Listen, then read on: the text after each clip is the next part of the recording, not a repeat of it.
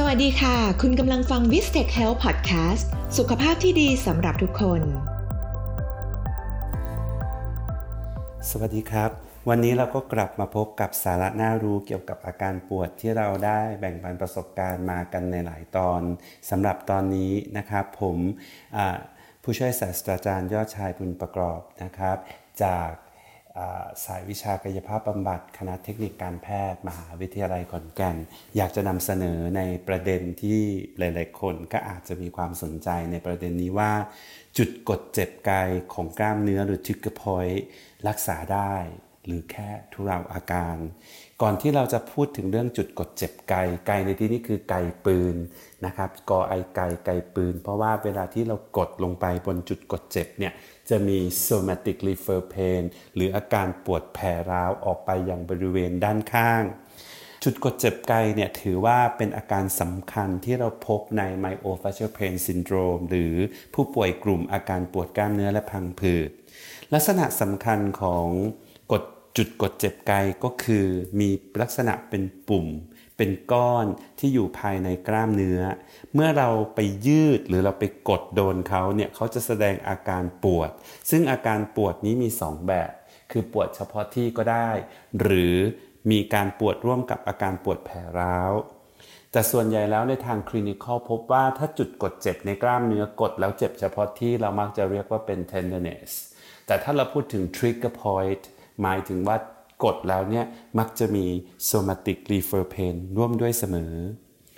ด้วยพยาธิกำเนิดของจุดกดเจ็บกายมีความซับซ้อนมาก แล้วก็มีความเกี่ยวข้องนะครับ กับการทำงานของระบบประสาท ระบบกล้ามเนื้อและกระดูก ดังนั้นเนี่ยเรามาดูกันก่อนว่า จุดเริ่มต้นที่เราจะทำความเข้าใจกับจุดกดเจ็บกายหรือชิคเกอร์พอยต์ในตอนที่หนึ่งนี้ เราจะทำความเข้าใจในประเด็นใดบ้าง หัวข้อแรกที่อยากจะแบ่งปันให้หลาย ๆ ท่านได้เรียนรู้ร่วมกันนะครับ ก็คือลักษณะทั่วไปของกลุ่มอาการปวดกล้ามเนื้อและพังผืดก่อน กลุ่มอาการที่เราพูดเนี้ยพบบ่อยในประชากรทั่วไป อาการสำคัญได้แก่ปวดกล้ามเนื้อเฉพาะที่ปวดแผลร้าว การเคลื่อนไหวองศาการเคลื่อนไหวที่สัมพันธ์กับกล้ามเนื้อมัดนั้นเนี่ยลดลง บางคน ปวดมากถึงกับมีภาวะกล้ามเนื้ออ่อนแรง ในกรณีที่ปวดเรื้อรังเป็นเป็นเวลามากกว่า 3 เดือนขึ้นไป แรมเดือนแรมปีเนี่ยเราก็จะพบว่า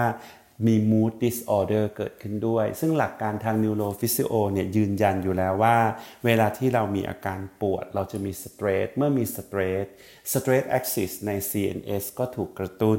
แต่การปวดที่ดิวไม่ได้หรือปวดอย่างยาวนานเนี่ยก็จะทำให้เกิด ผลต่อ mood disorder อย่างเช่นเกิดภาวะวิตกกังวล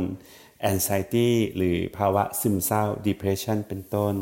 นะครับ อันนี้ก็เป็นสิ่งที่เราได้พบเป็นสิ่งอาการสำคัญ ทีนี้จุดกดเจ็บไกเนี่ยเป็นความผิดปกติที่เกิดขึ้น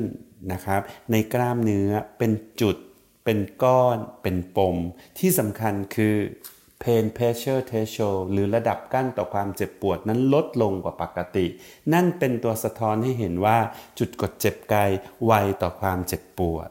ถูกไหมครับ อันนี้ก็เป็นสิ่งที่เราควรจะทราบ และจุดกดเจ็บไกนั้น ไม่ได้มีความจำเป็นว่าจะต้องเกิดในกล้ามเนื้อเท่านั้น บางทีก็เกิดที่ fascia ก็คือพังผืด หรือ periosteum เยื่อบุกระดูก ligament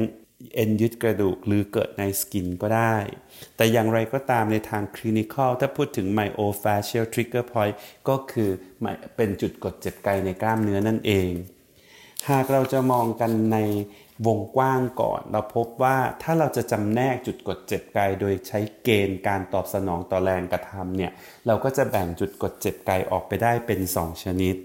อันที่หนึ่งก็คือจุดกดเจ็บกายชนิด active หรือ active trigger point หมายถึงจุดกดเจ็บกายที่แสดงอาการปวดตลอดเวลาแม้ว่าเราจะไม่ได้ไปกดโดนเขา แต่ก็มีความเจ็บปวดแสดงออกมาให้เห็น อันที่สองคือจุดกดเจ็บ กายแบบแฝง latent trigger point เป็นจุดกดเจ็บกายคือ ถ้าไม่ไปโดน ไม่ไปกด ไม่ไปยืดเขาก็ไม่แสดงออกการออกมา แต่ถ้าไปกดไปโดนเขาแล้วเนี่ย ก็สามารถทำให้เกิด somatic refer pain ไปยังที่อื่นได้ แต่ถ้าหากเราจำแนก